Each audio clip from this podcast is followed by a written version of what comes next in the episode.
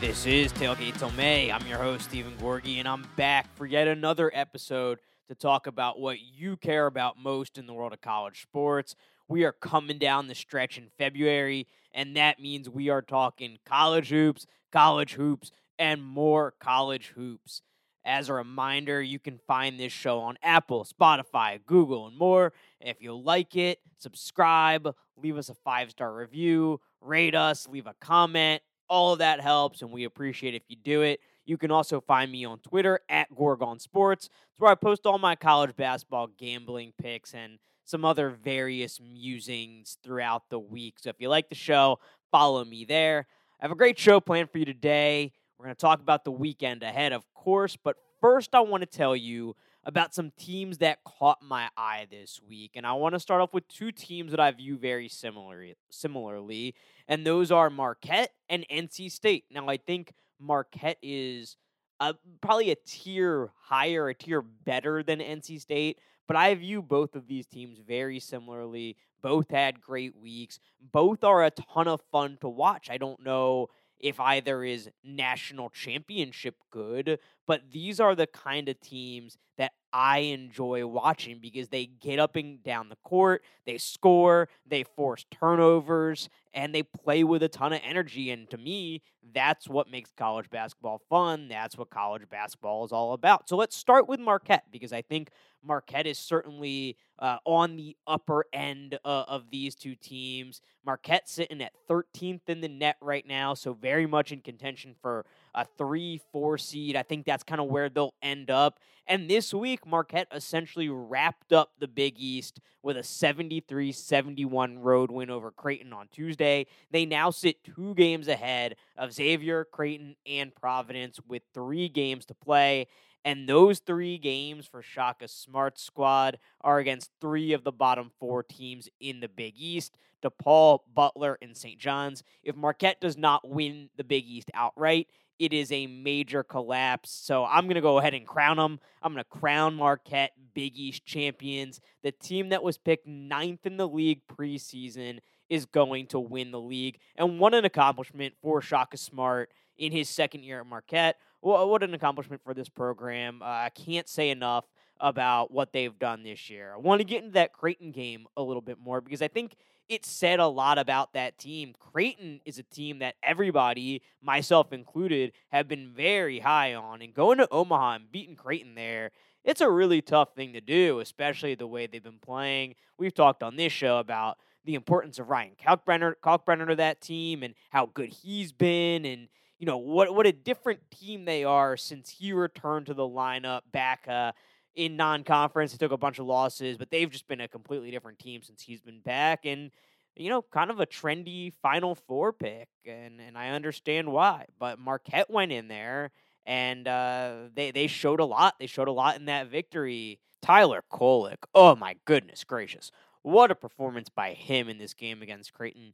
18 points, six assists, four rebounds just an unbelievable unbelievable job of creating seventh in assist rate nationally. He's kind of uh, one of the engines that makes this team go. More and more impressed every time I watch him. Uh, just the way he attacks. He's kind of gotten back on track, hitting three pointers this year. Just a huge asset for this team and a guy that's super impressive. Cam Jones, another guy with 19 points in this game, their leading scorer, and that's a combination in the back backcourt that's really, really deadly. And we talk about it all the time. But in the tournament, in postseason play, it's guards, guards, guards. And Marquette has guards. Both of these guys get to the rim, can shoot threes, not a lot in the mid range there. And they kind of play an efficient brand of basketball there. The other thing that really impressed me about Marquette in this game was their defense, which has been a bit of a question mark for them. You know, if you just go to their KenPom profile and try to get a snapshot of this team, what you'll see is they have the third most efficient offense in the country, but just the 62nd most efficient defense in the country. So it's a team where offense the, is the driver and defense is a bit of the weakness. But in this game, I was super impressed with uh, their defensive effort and performance forced a ton of turnovers, 15 turnovers forced, many of them in the second half and in that early part of the second half.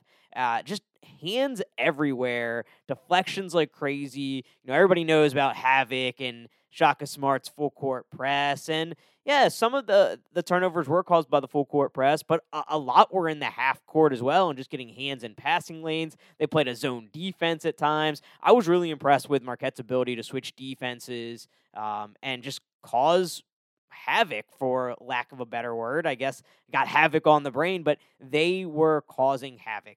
And the thing that you kind of get concerned about, or at least I do with Marquette, is you know how do they defend a guy like a guy like Kalkbrenner, and you know they did a great job because they just didn't let him get the ball. Um, that's uh, I we I watch Zach Edey a ton, you know, in the Big Ten, and I think the, at this point the most effective way to defend Zach Edey is not allow him to get the ball and put pressure on their young guards. Well, with Creighton, I think it might be a bit of a similar story because in this game, Kalkbrenner only put up five shots. He had 12 points. He was four or five shooting, but he only shot the ball five times. And in large part, it's because the guards were having trouble getting him the ball. Ryan Nembhard, six turnovers. I already called out the 15 turnovers as a team, but I think that's a, an effective strategy against Creighton is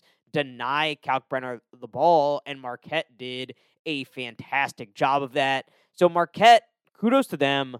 Uh, I again, I'm crowning them Big East champions already. I feel comfortable doing that. They'll take care of business down the stretch here. But to me, this was a game that really caught my eyes and made me think, you know, maybe Marquette, there is a little bit more to Marquette than I might have thought.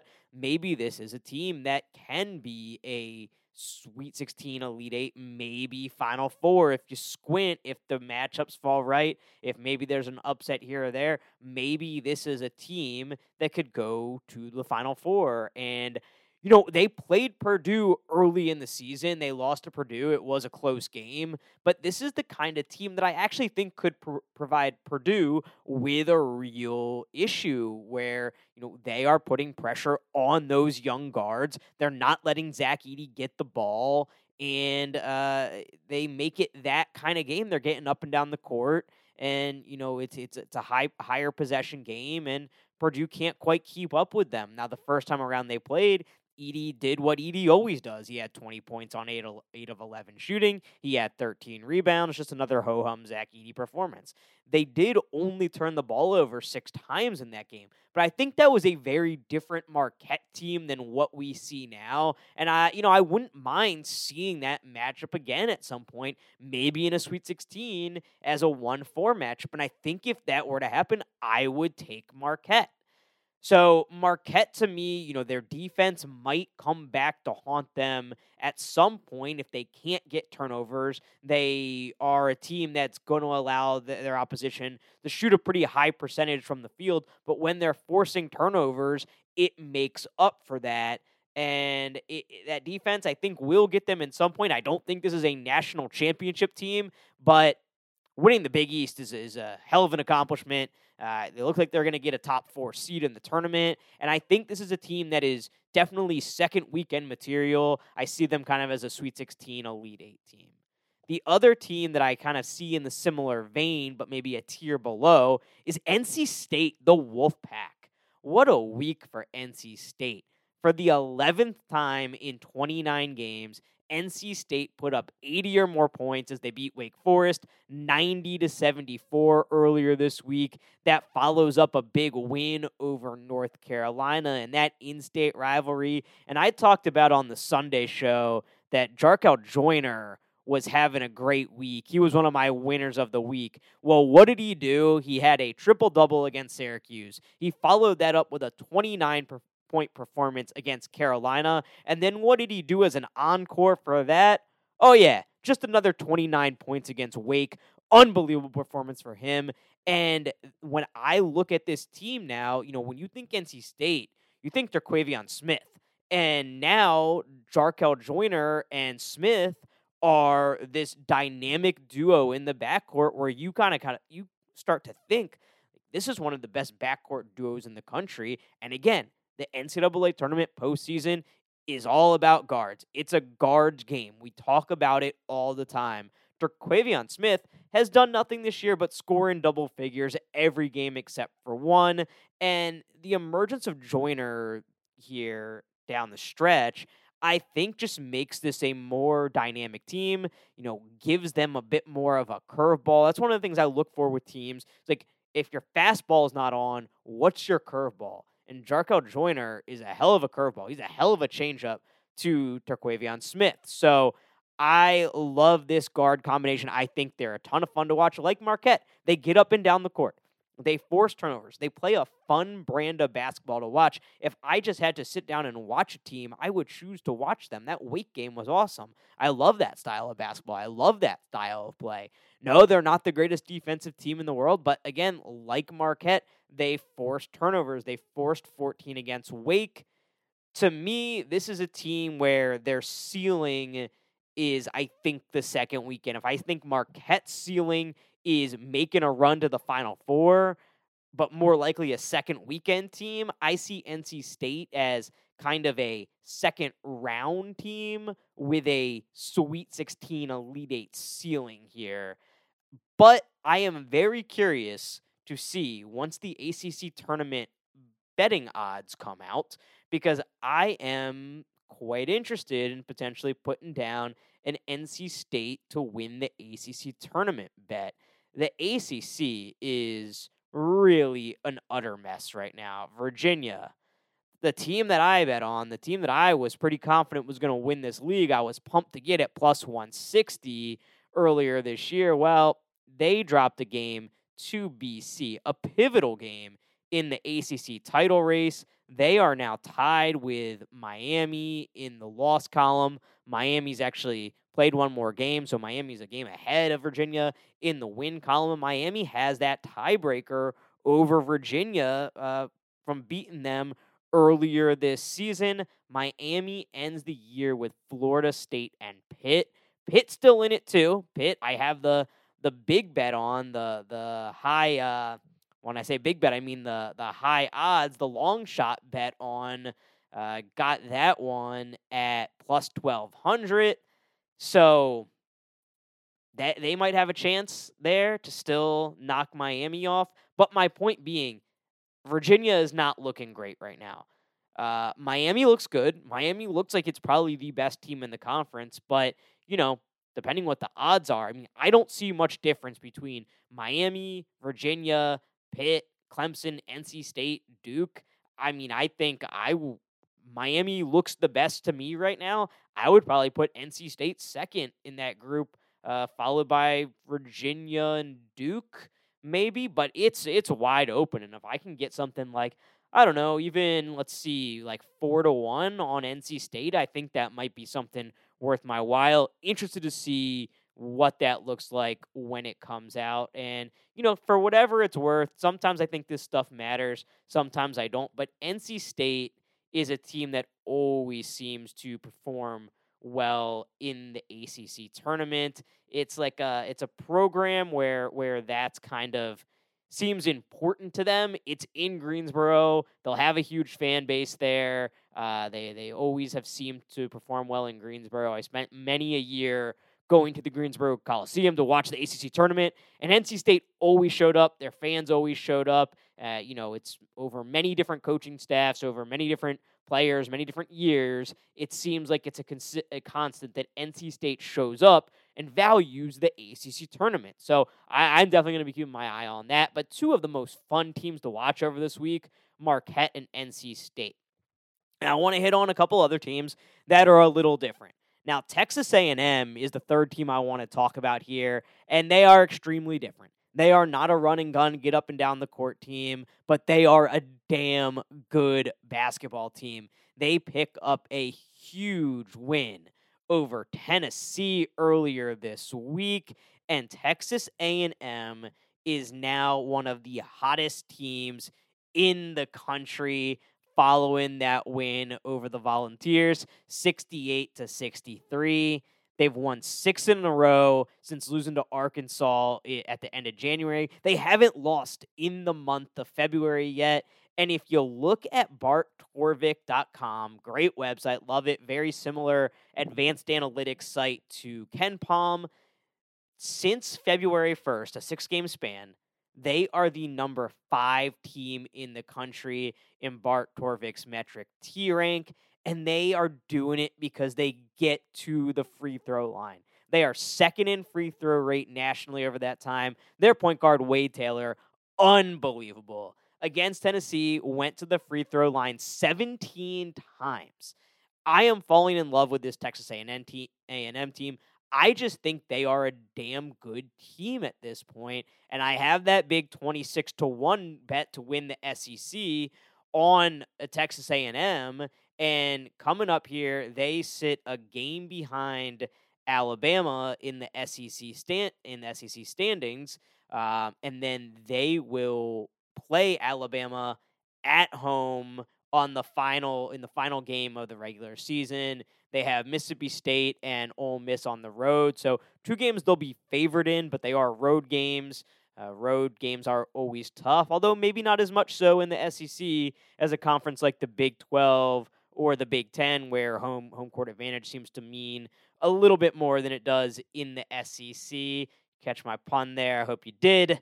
But uh, yeah, A and M they are, are having themselves quite a year, and it's unbelievable. I'm falling in love with this team because they are a team last year that I thought the all the whining and crying about not getting in the tournament was ridiculous when they lost some bad non-conference games to to uh, Murray State and Wofford earlier this year. I thought, here we go again. They're going to be stay kept out of the tournament and crying and complaining. But you know, I think I'm a big believer non-conference has to matter. But you know what? Texas A&M has done anything and everything you could have asked to put those non-conference losses behind them, and, and they are playing unbelievable offensive basketball right now. Some really good defensive performances too, but their ability.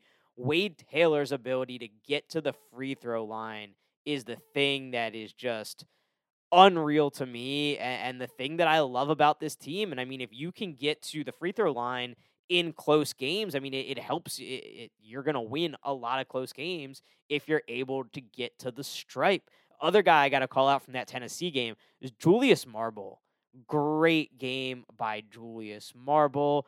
21 points, nine rebounds. He seemed like he was everywhere in that game. And uh, I, I, think it's pretty clear at this point I, I have no problem saying it. I think Texas A&M is is the better team than Tennessee. So A&M, a team that really caught my eye this week. You know, I did the bonus episode earlier earlier this week talking about the the Alabama and Brandon Miller situation. I'm not going to get all into it again. I uh, here today. I kind of said my piece on it. Um, so you know, I just I know we're talking about a&M and them facing off with Alabama to end the season. Uh, so just a note that if you if you want to hear my thoughts on the Brandon Miller situation and, and what Nate Oats said earlier this week, go back and listen to the last episode that, that I put out earlier this week. The last team I want to call out tonight is a team that came up with a big road victory on Thursday night the Penn State Nittany Lions, recording this show just a few minutes after that Penn State Ohio State game ended. And what a huge road win for Penn State. And what a week it's been for Jalen Pickett. I mean, against Illinois and Minnesota in two wins, Jalen Pickett put up 41 points against Illinois, 32 points against Minnesota, and then after that, in tonight's win against Ohio State, 23 points, got in foul trouble early, didn't have many early in the game. I think it I think he only had like four, either two or four in the first half. I can't remember the exact number offhand, but let's just say it was not a lot of points. Seth Lundy st- stepped up big time in the first half, putting up 19 points. He had 14 of those in the first half. And uh, for Penn State, you know, it's really been they play slow and it doesn't look like they're giving up a lot defensively, but defense is their weakness. The kind of their pace hides it in some of their box scores. You look at it, you're like, oh, okay, they won 75 71. Uh, Ohio State was getting kind of what they wanted offensively, uh, 1.29 points per possession for them. But Penn State's offense, once again, was good enough to make up for it. And Penn State, a team sitting on the outside of the NCAA tournament, looking in, now has a very interesting three game stretch to end the season. They have three quad one games remaining. They have Rutgers at home. Northwestern on the road, and then Maryland at home to end the season. They currently sit at uh, eight and nine in the Big Ten. To me, I think if they can get to ten and ten with who those final three are against, so if they go two and one uh, in that in those last three, I think they're a tournament team. I think the biggest hole in their resume right now is their quad one record and uh, their quad one and two record, and and you know how they've performed against kind of the best of the best in the country and it's uh it, as far as quad one goes they're they're two and seven quad two four and four so overall six and 11 against quads one and two 10 and 0 against quads three and four. I think if they could win two of those three, get to four and eight against quad one. I think that would be a huge boon to them. They're sitting at 57 in the net. Two wins would bump up that net, I think, a, a decent bit there. But it's it's all going to come down to I mean, it's either can their defense step up or can their offense continue to overcome their defense. Offensively, I mean, they take care of the basketball. Nobody turns the ball over less eh, percentage wise than Penn State in the country. 13% turnover percentage. Great job taking care of the basketball. They shoot 39% from three as a team. I mean, those two things together will keep you in a lot of games, but defensively, they really, really struggle. And we saw it again tonight, giving up 71 on 1.29 points per possession to Ohio State, a team that's 3 and 14 in the Big Ten. And Ohio State, you know, does have a decent offense, but uh, it's they're still not a great team. But kudos to Penn State for getting the win on the road, setting up a very interesting stretch run here. If they do get in to the tournament, Jalen Pickett is a guy you are going to want to watch. He is, uh, to me, one of the three locks for Big Ten first team, along with Zach Edey and Trayce Jackson Davis. One of the most impressive players I've seen all year. Saw him in person when he came to College Park. Didn't have a great game, but I mean, there was times he's a point guard. And there were times where Maryland was playing him with a power forward because he's that big and strong and he has the ability to post up. You got to do a lot of different things to defend him. He can beat you a lot of different ways. And uh, he, I think he's one of the best players in the country. So watch out for them if they make the tournament. I think they also have a chance to potentially make a run in the Big Ten tournament. But I think ultimately their defense limits them from doing anything really major in in the NCAA tournament if they are able to sneak in. But going to be a very interesting three game run down the stretch here for the Nittany Lions. And they aren't the only ones with an interesting three game stretch here because we, as college basketball fans, have a hell of a three game stretch on Saturday. We have Texas going to Waco to take on Baylor. We have St. Mary's at Gonzaga.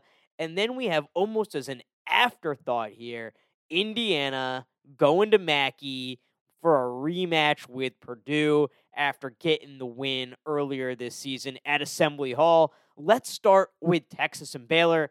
KenPom has this at Baylor as a two point favorite here. Texas tied atop the Big 12 with Kansas at 11 and 4. Baylor two games back at 9 and 6. Texas needs to win this game and then win again on the road at TCU to potentially set up a winner take all matchup for the Big 12 regular season crown against Kansas. They have Kansas at home on the final Saturday of the regular season. Would be one hell of a day if we can get that matchup. Would be a lot of fun. Uh, but the Longhorns, they got to go to Waco and get through Baylor first. And this is an important game for both of these teams for seeding purposes, too, when it comes to the NCAA tournament. Per bracketmatrix.com right now, Texas is a two seed. Baylor is also a two seed. So could be finagling for you know, I think Texas still has a chance to, to sneak onto that one seed line. Could be finagling for who has the higher number two seed. Uh, could come down to potential regional preferences, although I believe after looking at it last week, and for the Texas teams, there's not a region as far as the Sweet 16 and Elite Eight goes that's really so appealing when you have Vegas, uh, Louisville, Kansas City, and New York City as the four regional sites. So maybe not too important there, but it might come down to, you know, can one of these teams get the top number two seed, so you're facing matched up with the last number four seed. Uh, some certainly some implications there, and for Texas, still the possibility of winning a Big 12 title and getting on that one seed line. So a lot of stake at stake this weekend in Waco. These two teams did face off earlier this year in Austin the Longhorns came away with the 76 71 win. Baylor coming off a, a tough couple game stretch here, back to back losses on the road to Kansas and Kansas State. Games where they, you know, looked good early, had had leads, and then those leads slipped away. And with Baylor, it was the defense in, in both of those games once again. Nobody questions that they can score. Nobody questions the offensive talent of Adam Flagler, Keyonte George, and LJ Cryer. Probably the best trio of guards for my money in the country. I think I'd put them up against uh, just about anybody from an offensive perspective. But defensively, they are struggling right now. Uh, we talked at length about Kansas's win, putting up 55 second half points against them. Didn't talk much about the Kansas State game, but you know, a, a fairly similar story there. 44 points for Kansas State in the second half. Um, Keyontae Johnson, 25 points. Markquis Nowell, 14 points for the Kansas State Wildcats. And I think that at the end of the day, the question is just going to come down to can Baylor get it figured out defensively? I thought they were turning a little bit of a corner. I thought that the slower pace was helping them a bit. But after these last two road games, it's tough to see them, at least on the road, getting it figured out defensively. Now, fortunately for them, and the NCAA tournament isn't played at home, but it also isn't played on the road. And uh, so it's somewhere in the middle, and we're going to find out, I think, come Big 12 tournament time, you know, how well that translates. For this weekend, despite the struggles on the road the last two games, I think the offensive talent is too much. I think this is a buy low spot on Baylor following two losses where they performed really well offensively. Uh, I think this is one of, if not the best offensive team in the country. And I think they will get a win based on that offense and based on the fact they're playing at home. Even though Texas is still fighting for that number one seed, give me Baylor. If it's minus two, I'll take minus two. I'll probably take it up to minus three, three and a half. I don't think I'll go to four, maybe four. Four, four is probably my upper limit there. Baylor minus minus four is my upper limit. I'd really prefer it at Baylor minus two, but that should be a good one. I think that is the game on Saturday that features that that most likely features two Elite Eight teams, uh, or or better, Elite Eight or better teams. So that is uh that to me is the game of the weekend. The second game that I'm looking forward to is that late night game, St. Mary's and Gonzaga. And I'm still offended for the Gaels.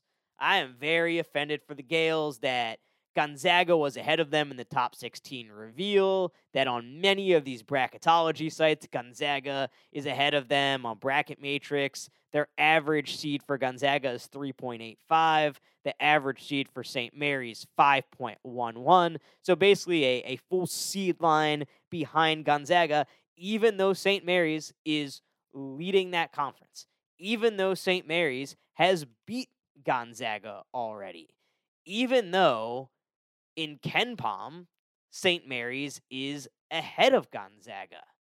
So I, am still I'm still offended for these Gaels here, even though in the net, the NCAA's official metric, St. Mary's is number eight, Gonzaga is number ten. Now I know you're gonna point to Gonzaga's four four and four quad one record versus St. Mary's two and one, and to that I say whoop de doo. I doesn't seem that meaningful to me. They're eighth, St. Mary's is eighth, Gonzaga is tenth. I don't get it. Use your own metric. But that's neither here nor there. St. Mary's has a chance to go into Spokane and, you know, show them, show Gonzaga, uh, show the committee, show everybody that this is their conference this year. They are the best team in the conference. And, uh, and then they don't really have to worry about it. A Super Gonzaga should be no no doubt, no questions asked put them ahead of Gonzaga and should put them in the top four. Like, I'm still very much questioning why they are not in the top four. I would absolutely just off the top of my head here, looking at some of the teams that are ahead of them, I'd put them ahead of Miami. I'd put them ahead of UConn. I'd put them ahead of Indiana. Um, I think I would put them. I don't understand Virginia right now being a three seed. I don't. I don't love Virginia being a three seed at all. I think that's a team. I mean, 21 in the net. They're four and four. Uh, I don't see view four and four as like against quad one is this number where it's like, oh, you got to put them in the top 12 teams in the country just because they were leading the ACC. So I'd put them ahead of Virginia as well. Huge opportunity for St. Mary's.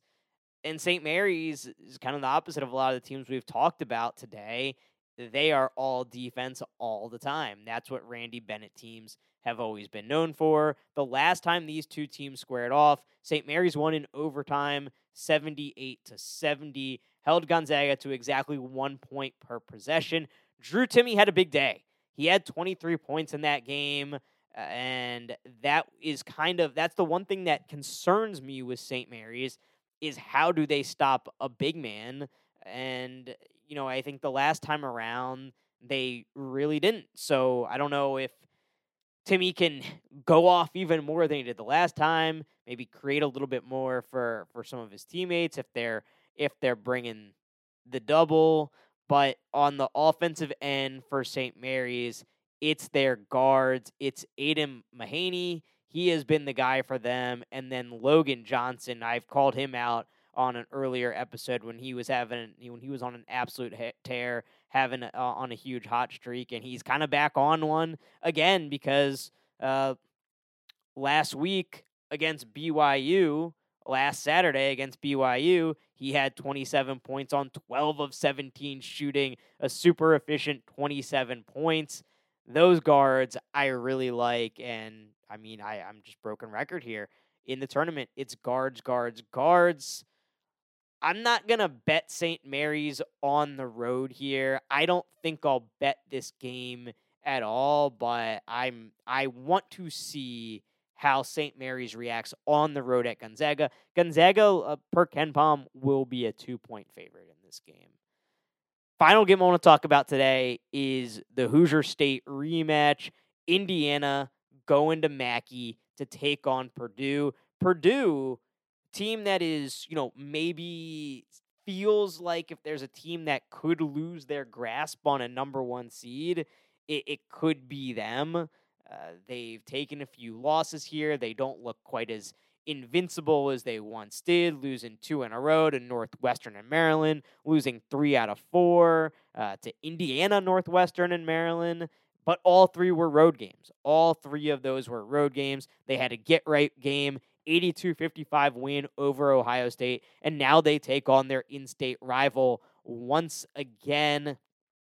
And if there is any chance for Trayce Jackson Davis to win Big Ten Player of the Year, he needs to come up big in this one. The last time both of the two stars, Zach Edey and Trayce Jackson Davis had huge games. Edey with 33 points, 18 rebounds, just what Zach Edey does, 33 and 18. And Trayce Jackson Davis, 25 and 7. Again, that's a little low on the rebounding totals for him, but uh, his team, the Hoosiers, came out on top in that one. and we'll see if they can do it again in Mackey. I at Purdue, I think this is uh, going to be a little bit of a different story. Purdue forced 16 turnovers last time. Um, last time out, including five. Zach Edey, I, I kind of forgot about this. Zach Edey had five of those turnovers. They they forced a, they forced a, him to turn the ball over a bunch, and I, I just think there's a different comfort at home for Purdue. I think this is a a big game for them. It's a it's a rematch. It's an in-state rivalry. They don't want to lose their grip on that number one seed.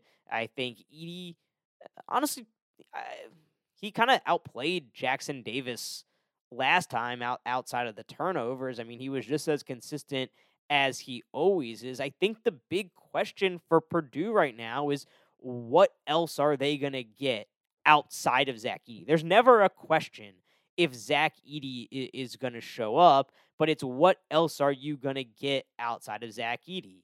Is uh is Braden Smith going to be able to give you some points? Is Fletcher Loyer going to be able to give you some scoring?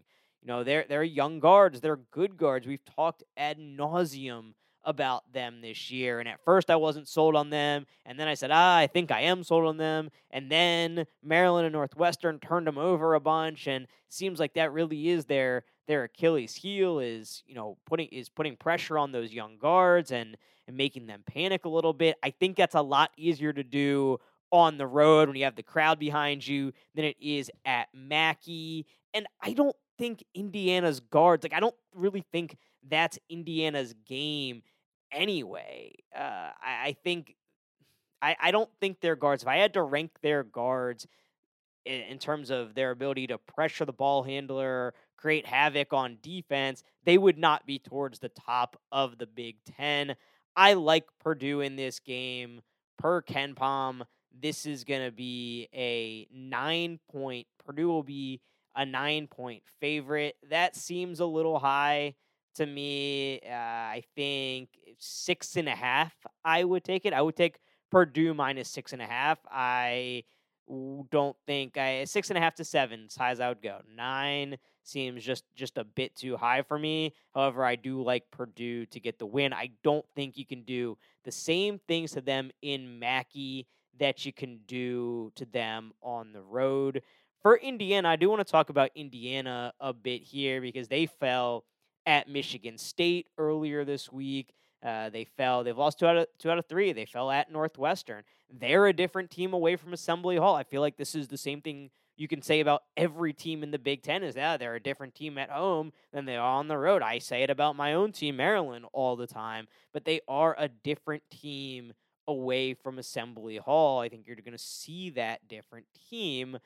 My question with them continues to be what Jalen Hood Schifino are you going to get? Because he is a guy that when he is on and scoring for them, it gives them a completely different dimension. But there are some games, the Maryland game comes to mind, where he goes 1 of 14 from the floor, scores three points, and it's like, who on this team can possibly score besides Trayce Jackson Davis? Now he he's been he hasn't been efficient recently, but he's taken a lot of shots and he's been scoring, but not in a super efficient manner.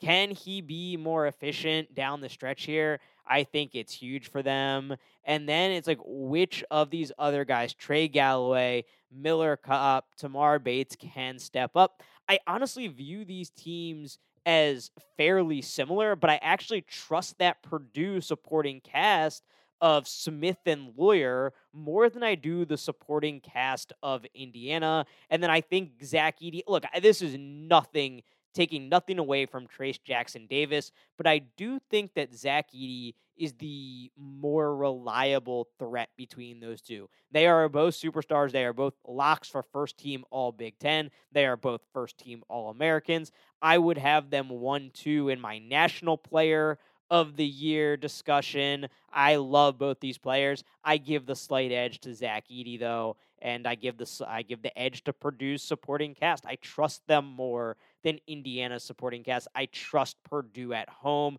I think they are a different team at home. I think Indiana is a different team on the road. I cannot wait to sit down Saturday and watch all these games. It's going to be a ton of fun. A little bit of housekeeping here. I'm putting my football conference recaps, season in reviews on hold until after basketball season is done. I always say I'm here to talk about what you care about most in the world of college sports. Right now, all the feedback I'm getting is hoops, hoops, hoops. It's what matters right now. We are so close to March Madness. We're so close to the conference tournaments. We're going to stick with hoops through the NCAA tournament, and then it'll give us a good chance to get back into football a bit once spring ball starts, can have some idea of what's going on in spring ball, if any big news is happening there. So I'm going to put those on hold. If you like the Big 12 review, just hold tight until after the NCAA tournament, and then we'll get back to those. Another piece of housekeeping no show this Sunday. Not going to be able to do a Sunday recap show for this big weekend, unfortunately. Got some other conflicts. But after, but starting next week, we are going to be hitting the ground running through the NCAA tournament. We will have a ton of content coming out for you throughout the last couple weeks here of the regular season into conference tournament week and then all the way through the NCAA tournament. So stay tight, stay tuned. Can't wait to break it all down with you. Until next time, keep the grill hot and the cooler cold.